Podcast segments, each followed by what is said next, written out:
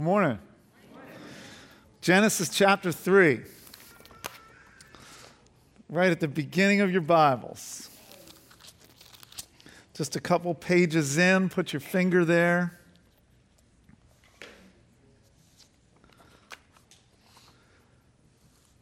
All of us have read books or watched movies or watched TV shows listen to music maybe that has had a real impact on us. And when something has an impact on us, you can kind of remember where you were when you first heard that song or where you were sitting when you watched that particular movie or where, where it was in a book where that particular event took place and it had like this deep impact on you.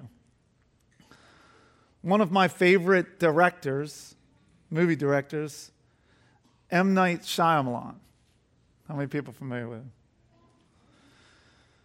He did a movie. So this is spoiler alert, but it's an older movie. So you should have watched it by now. it's called The Village, and it actually is filmed in an area of the world where I grew up. So Chadds Ford, Pennsylvania is where my wife and I lived when we first got married, but I lived right around there. And so he filmed this movie called The Village right there. And it's a beautiful area of the world. But that's not why the movie was impactful. The movie The Village revolves around a small little town in Pennsylvania. And the residents of this town live by very strict rules. They're not to leave the village, or the monsters beyond their boundaries will surely attack them. The residents of this small little village called Covington, they live very isolated in a 19th century village. They live in constant fear of, quote, those we don't speak of. There are these nameless humanoid creatures living within the surrounding woods. And M. Night Shyamalan is like his hero, Alfred Hitchcock, in that he scares you to death by what he doesn't show you. The villagers have constructed like these, lar- these large barriers, and there's oil lanterns placed at the top, and there's these watchtowers where people take positions as security guards. Everybody has to take their shift watching the surrounding woods. Two characters, Ivy is the main character, and Lucius is one of the other characters. They're young adults. They live in this colonial town. They fall in love. Ivy, by the way, is blind. But there's a man named Noah who lives in the town. He's got an intellectual disability, and he really loves Ivy. And when he discovers that she and Lucius love one another, he attacks Lucius badly. He's dying. And so they need outside help. Gotta, somebody's got to leave their comfortable village to get beyond, to venture out into the land where those we don't speak of exist. So Ivy decides that she'll do it. She's blind. She's going to go and find help to save Lucius. So she's armed with hope. She's armed with determination. She leaves her secluded village behind, carrying her father's pocket watch as payment for whatever medical services she could find for him. And it is a harrowing moment in the movie where this blind woman is walking through the woods with these creatures following her, tracking her. And the scene just builds until you see her kind of running with her, her staff in front of her, tapping the woods with what seems to be something chasing her. And the scene moves to a climax when her stick is moving. You're wondering what is going to happen. And she's running through the woods. And then all of a sudden, her staff hits a wall. I can remember where I was sitting when that staff hit the wall. What is on the other side of that wall? This ivy covered wall. She climbs over the wall and falls onto the other side where a park ranger in a Ford Ranger on a walkie talkie goes driving by. The little village she's living in actually exists in the year 2023. That, friends, is what you call flipping the script. when something takes an unexpected turn. And that's a director who's a brilliant, who's brilliant at flipping the script. His movies constantly take an unexpected turn. Today we're going to read Genesis 3, verse 15. And this is the greatest flipping of the script the world has ever known. All other attempts at flipping the script are modeled after the flipping of the script we see here. Grace, Ken defined grace for us this morning in worship. He didn't know I was going to define it here when I preach. Grace, as the Bible defines it, is unexpected favor shown to the undeserving. And here in Genesis 3:15, we have our first sighting of grace as unexpected favor in the Bible. This is the first display of grace, the first display of favor towards those who don't deserve it. This is the first sighting of Christ in your Bible. This is the first prophecy of a Savior, first demonstration of grace. And so, if you do mark your Bible, which I would encourage you to do, or highlight your Bible, you should put a circle around or a highlight around Genesis 3, verse 15. Let's read it together. Now, keep in context, this is the Lord speaking to the serpent, which we covered last week. He's continuing his curse of the serpent. And God says, I will put enmity between you and the woman, and between your offspring and her offspring. He shall bruise your head, and you shall bruise his heel. The NIV actually says, He will crush your head and you will strike his heel. This is the word of the Lord. Lord, I pray that you would open our eyes, warm our hearts, mold our wills, and help us to see how grace always flips the script. In Jesus' name, amen. So, organizing question how is God's grace flipping the script in our lives? How is God's grace flipping the script in our lives? How is God's grace doing the unexpected? How is, how is grace, this unmerited favor, in operation in our lives? I'll answer it with three responses. Number one, in moments of temptation and sin, grace liberates us from deception. In moments of temptation and sin, grace liberates us from deception. At first glance, we would not anticipate that this verse or this section would have anything really wonderful to say. This is the, this is the fall. This is, this is mankind's rebellion against God.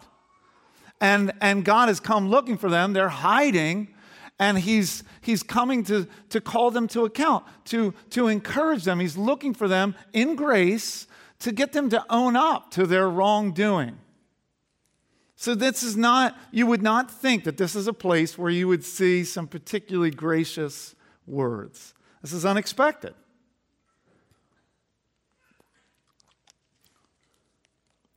We're talking about the conflict here between the devil and Eve, and we're, we're talking about God's curse of the serpent.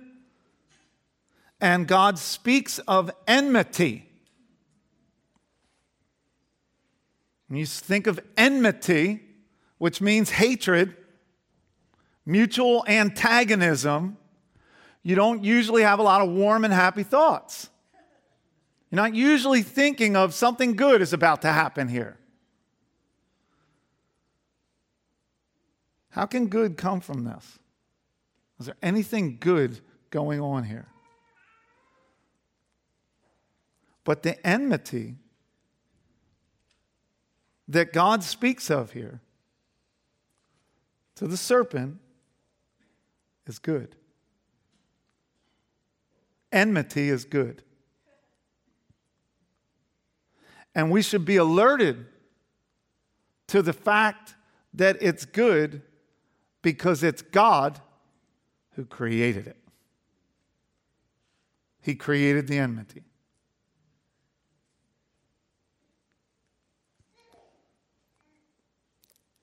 And everything God does is good.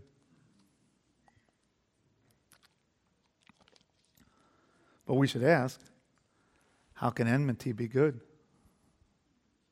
How can evil be good? How can God be the author of enmity in any form?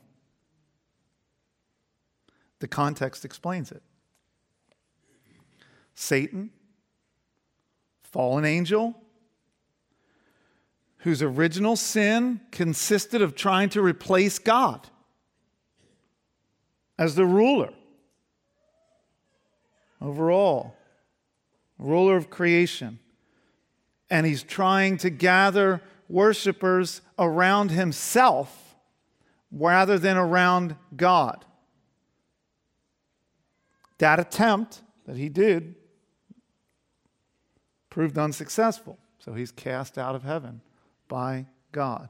Now he's appeared on earth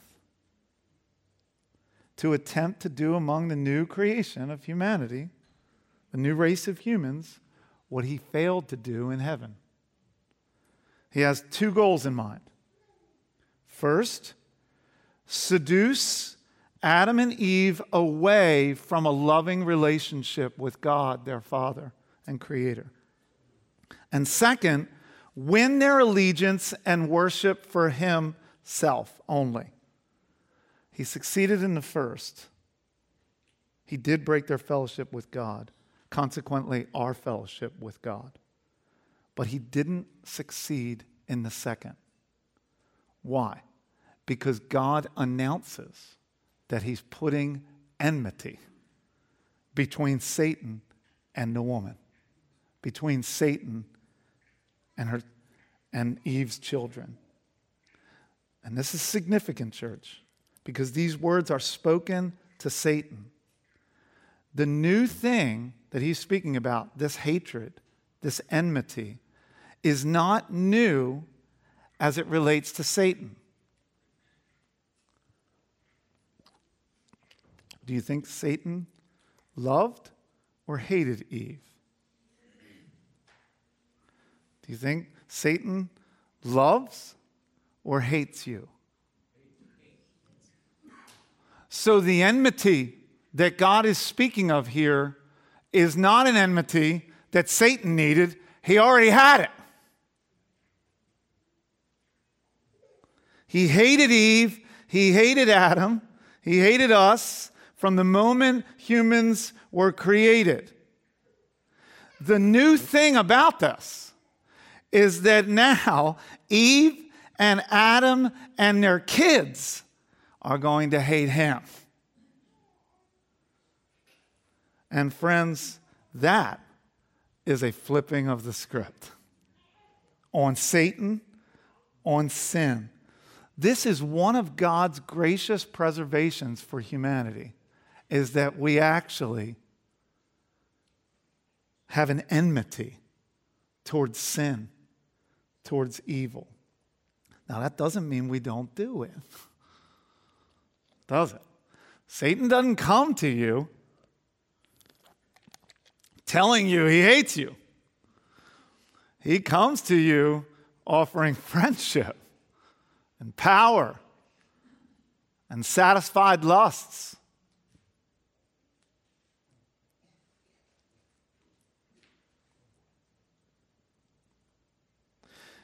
But I want us to see something here in Genesis 3:15. When we experience love and joy and beauty and happiness that Jesus has brought to us, we are thankful. But I wonder if we are also thankful for a corresponding hatred of sin, a corresponding hatred for the sorrow that it brings into people's lives, into our lives a corresponding hatred for the misery we find, we experience when we find ourselves ensnared in sin. That is a gift of grace from God.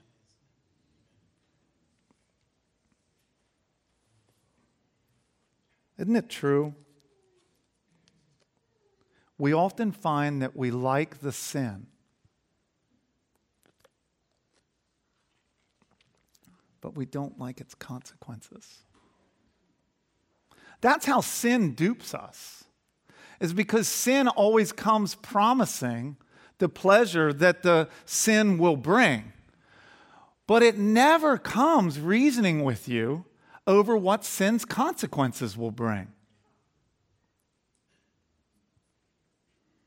Sin's greatest strategy for effectiveness is its ability to deceive us.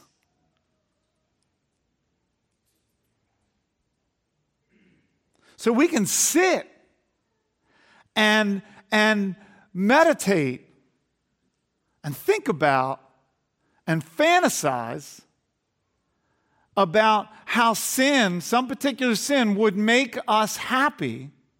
And we can do that without any regard for its consequences.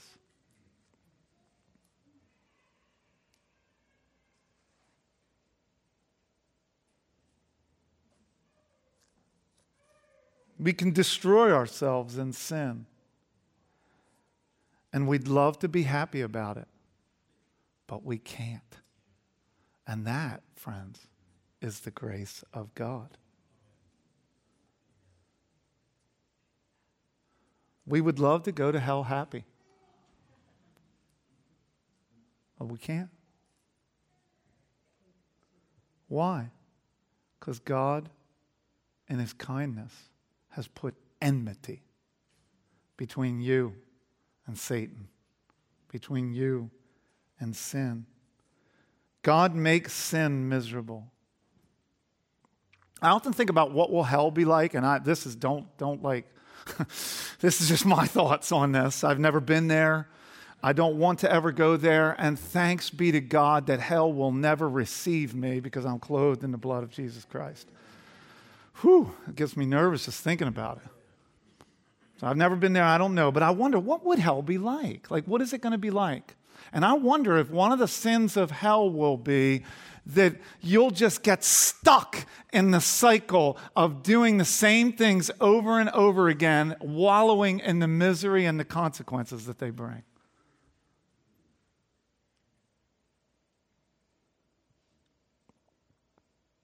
You'll keep doing the same bad thing over and over again, and you'll eventually want to stop, and you can't. That sounds like hell to me. But God makes sin miserable. Some of you, even now, are experiencing some misery in your life. It's like the, the, the, consequences, the effect of sinful choices made in the past are inflicting a form of misery upon you. You're, you're, you're, you feel it, others feel it. You feel miserable. You wish that you could get away from it. There's guilt, there's fame, there's there, fame. There's guilt, there's fear, there's shame. And, and you want to get away from those things, and, and so you run away from God. And God wants to flip the script. God is making sin miserable. God actually allows us to experience the consequences of sin. He sets up this antagonism between ourselves and between Satan and between sin and the world, and it modifies the hold of sin upon us. It makes it possible to hear God's loving voice often in our misery. Isn't that the kindness of God? I won't make you raise your hand, but I, will bet that the grace of God has come, has come to you at a point in your time where you were miserable over sin's consequences, and it pushed you to Jesus. You meant it for evil, but God meant it for good. Satan meant it for evil, but God meant it for good. This is Romans 8:28. Guys, you ever was struggle to understand that God's working all things for good? He is sovereignly and, and in his goodness working all things for good according to his purpose, according to those that are called by him and love him. That's Joseph at the end of his life. He gets sold into slavery by his brothers. It's a tragic situation. He gets to the end of it, and God has raised him up and, and he's positioned him to be a means of grace and help to even his brothers and his family. And he says to him, You meant it for evil, God meant it for good. That's flipping the script, guys. That's what we're talking about here. So, how is God's grace flipping the script in our lives? In moments of temptation and sin, grace liberates us from deception. Grace helps us to see what is true about sin. Grace helps us to even ponder the consequences of sin and to, to see that that's misery and I want out of here. And that pushes us to Jesus.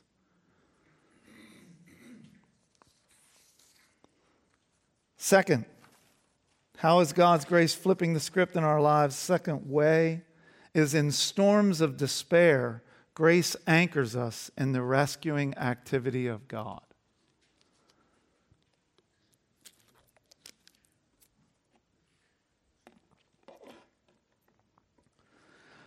I looked up flipping the script because I was interested in it. I wanted to use it. I felt like it was fresh language for me as I was studying the, how grace is so unexpected, the unexpected nature of grace, and this idea of flipping the script. And I wanted to see where the phrase originated from. I thought that it would be probably somewhere in Hollywood and script writers, screenwriters, but that's not where it comes from. Flipping the script actually comes from the graffiti scene. Any graffiti artists who would identify themselves? So, this idea of flipping the script is in graffiti, you have a tag. That's your, that's your autograph. That's your sign. It's called a script. And you see it on walls and buildings in the city. You've got your tag. To flip the script is to take your rival's tag and do it upside down or backwards, showing that their tag is so easy, it can be done upside down. It can be done backwards. That's what it means to flip the script. Satan has done his script, he's left his tag on the world, and God has flipped the script. He's done the unexpected. He's come to a, a group of people that he created, these, these people that he loves, who have rebelled against him, and he's coming towards them in grace, unmerited favor, favor and love towards you that you could never earn. So, in storms of despair, grace anchors us in the rescuing activity of God. If you trace the activity of God over the course of the Bible, one of the activities you will observe repeatedly, one of the activities of God, is Him rescuing people. Just keep turning the pages of your Bible. This is the first of many. Genesis 3:15 right in your Bibles. This is Operation Rescue. This is, this is God on a rescue mission. All three persons of the Trinity always working together on Operation Rescue. The Father so loved the world that he gave his only Son, that whoever believes in him will not perish but have everlasting life. Jesus, we're told, came to seek and save and rescue the lost. The Holy Spirit also is cooperating, rescuing in cooperation with the Father and the Son. I'm reading a book by Jonathan Dodson on the Spirit right now that's really helping me. But flip back to Genesis chapter 1, verse 2. I want you to see the Spirit here.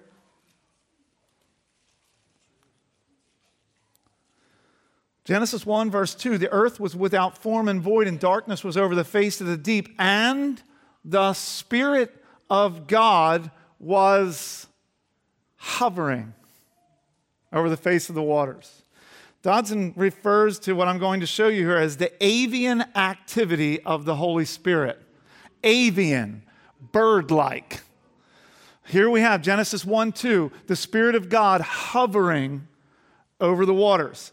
Deuteronomy you can turn there if you want. Deuteronomy 32, or you can just write it down and look at it later. But at the end, near the end of Deuteronomy, Deuteronomy chapter 32, we get this vivid description of God and his rescuing activity. 32, verses 10 and 11. He found him in a desert land and in the howling waste of the wilderness, he encircled him. He cared for him. He kept him as the apple of his eye, like an eagle. That's avian, that's bird like. That stirs up its nest, that flutters over its young, spreading out its wings, catching them, bearing them on its pinions. The Lord alone guided him. This is another reference to the rescuing activity of God. He's always seeking us out.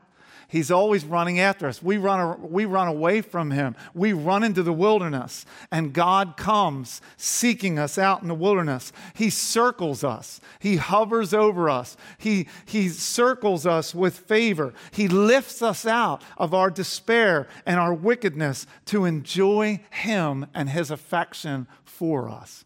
Praise Him. The Holy Spirit, if you're wondering, what does the Holy Spirit do? What's the Holy Spirit doing in me? One of the things that the Holy Spirit does is the Holy Spirit is regularly refer- alerting us, alerting our hearts to the rescuing love of God. He wants to alert your hearts to the rescuing love of God. He would do that right now. If you're not aware of God's rescuing activity right now in your life, then one of the things I would encourage you to do is ask the Holy Spirit to alert you in a fresh way to the rescuing activity of God in your life. Remember the baptism of Jesus. Do you guys remember that story of when Jesus got baptized? There was more avian activity. Do you know why? There was a dove. Johnny got it right. John the Baptist baptizes Jesus, and a dove lights down rests upon Jesus. It's a picture of the Holy Spirit resting upon him. And then the Father speaks from heaven This is my beloved Son, in whom I am well pleased. Why did there have to be a dove? Why was the Holy Spirit doing that? Well, one thing, it was a promise of power. It was a promise of power accompanying the first act of Jesus' mission in seeking and saving the lost. But the Holy Spirit is there together with the Father, speaking words of love. This is my beloved Son. He wants the whole earth to know this is my Son. I love him. Holy Spirit is there celebrating with the Father the love, celebrating his love of the Son. So before Jesus begins his earthly ministry, the Holy Spirit and the Father are reminding Jesus of their delight in him. In storms of despair, church, we must remember that the Holy Spirit is present with us. He's present with you reminding you that you're a son, that you're a daughter, that you're loved by God before you do a single thing for Him. What a perspective altering reality. That the all satisfying love of God rushes towards you, towards us, apart from merit. That's grace. It's easy to forget. It's easy to go, go live your life not enjoying this. And when we sin, we experience the painful effects of sin, sin, which we've been talking about guilt and fear and shame. And when we experience the painful effects of sin, our temptation is to run away from God, to hide from God. And so when we experience kinds of storms in our lives, we often run away from God. We run into a corner and hide. Guilt and fear and shame will drive you into a corner, but conviction will drive you to Christ. Guilt and fear and shame driving some of us into corners to hide from God. What God in His mercy wants to show you in His rescuing activity is that He's actually at work. He's actually using these things, even the misery that you're experiencing, to cause you to look towards Him. And in His love, He's rushing towards you to rescue you. Acknowledging our sins to God is hard. Why? Because it requires admitting failure. And we hate admitting failure. Some of us more than others. But I dare say that there's no one in here that would identify themselves as a person that loves and seeks opportunity to admit my failures. We don't like to do that.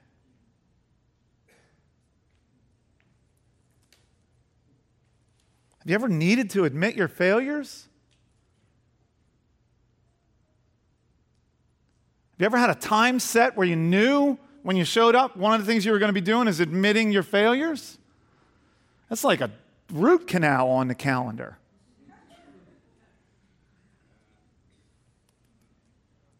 But when we fail, God still loves us because he loves us according to grace, which is not deserved. It's unmerited. We don't need to turn away in shame and despair for not meeting the standard or even our own standards, we can cast ourselves on God's love because Jesus kept the standard for us. God didn't rescue us to leave us stranded in a never ending battle with despair. He rescued you because He delights in you. Will you open yourself up to the love poured out into your heart by the Holy Spirit? All right, let's move to our last point. How is God's grace flipping the script in our lives? In moments of temptation and sin, grace liberates us from deception. In storms of despair, grace anchors us in the rescuing activity of God. And finally, in sinking defeat, grace assures us of victory in Christ. This seems like I mean, here we are three chapters into our Bible, and it seems like they're doomed. Seems like defeat is sure. But God flips the script and tells us that there's going to be victory in Christ. He says it this way He says to Satan, He shall bruise your head, and you shall bruise his heel, or he shall crush your head, and you shall bruise his heel. We know how the bruising of Jesus took place. We know where it took place in its clearest form. It happened at the cross. When Satan succeeded, so it seemed, in striking back at God. A terrible bruising Jesus endured. Hatred of his own people, hatred of the religious leaders of the day, the mocking of the crowds, the abandonment of his disciples, the beatings, and eventually the crucifixion. But it was only a bruising, it wasn't a defeat. Because on the third day, after his death, he rose from the grave. Satan's only true power, and he does have true power, do you know who it comes from? It comes from God. It comes from the character of God that says sin must be punished. Satan knows that sin must be punished. He's exhibit A. And he reasoned that if he could get Adam and Eve to sin, which he did, the wrath of God against sin must inevitably come down on them. He knew that would be true. And so he enacted a plan to deceive them, to get them to sin, so that they would experience the wrath of God. He could thwart God's design. What he failed to see is how God can be both just and the justifier of the ungodly. He didn't see that. God flipped the script on him. He failed to see how Jesus could take the place of sinners bearing their punishment and how his power would be broken in the process. He didn't see it coming. I'm not sure what Satan was thinking as Jesus was hanging on the cross, but we can, we can imagine what he was thinking. As Jesus hung there in agony, I'm sure he was contemplating, I did it. I got him. I did it. But I think he forgot Genesis 3:15. I think he forgot the curse that God put on him. He shall crush your head, and you shall bruise his heel. I think he forgot Genesis 3:15. I think he forgot this prophecy. I think he forgot this messianic prophecy about a coming Savior. And while he was celebrating in his forgetfulness, he failed to realize that his actions were actually accomplishing our salvation. That's called flipping the script.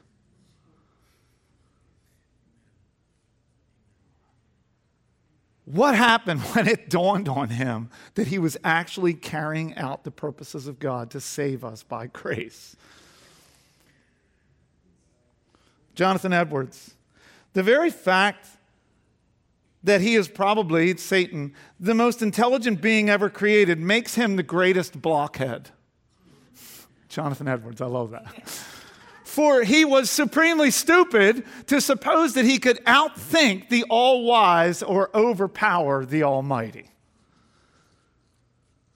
In sinking defeat, I don't know where you are in your life, but when you're in that moment where you feel like I'm defeated, in sinking defeat, grace assures us of victory and Christ. You're gonna win. You're going to win if you're attached to Jesus. If you are in Christ, your victory is sure. It doesn't matter what you'll ever experience, not even death can steal the victory that is ours in Christ. Now, although the victory has been won, there's another victory still to be won in the life of every follower of Jesus. It's a certain victory, but it's still in the process of being achieved. It's being achieved as we continually follow Jesus, as we continue to fight the good fight of the faith in the power of the Spirit. Paul said it this way to the Romans The God of peace will soon crush Satan under your feet. Revelation says it this way They, the people of God, overcame him by the blood of the Lamb and by the word of their testimony. Grace always flips the script.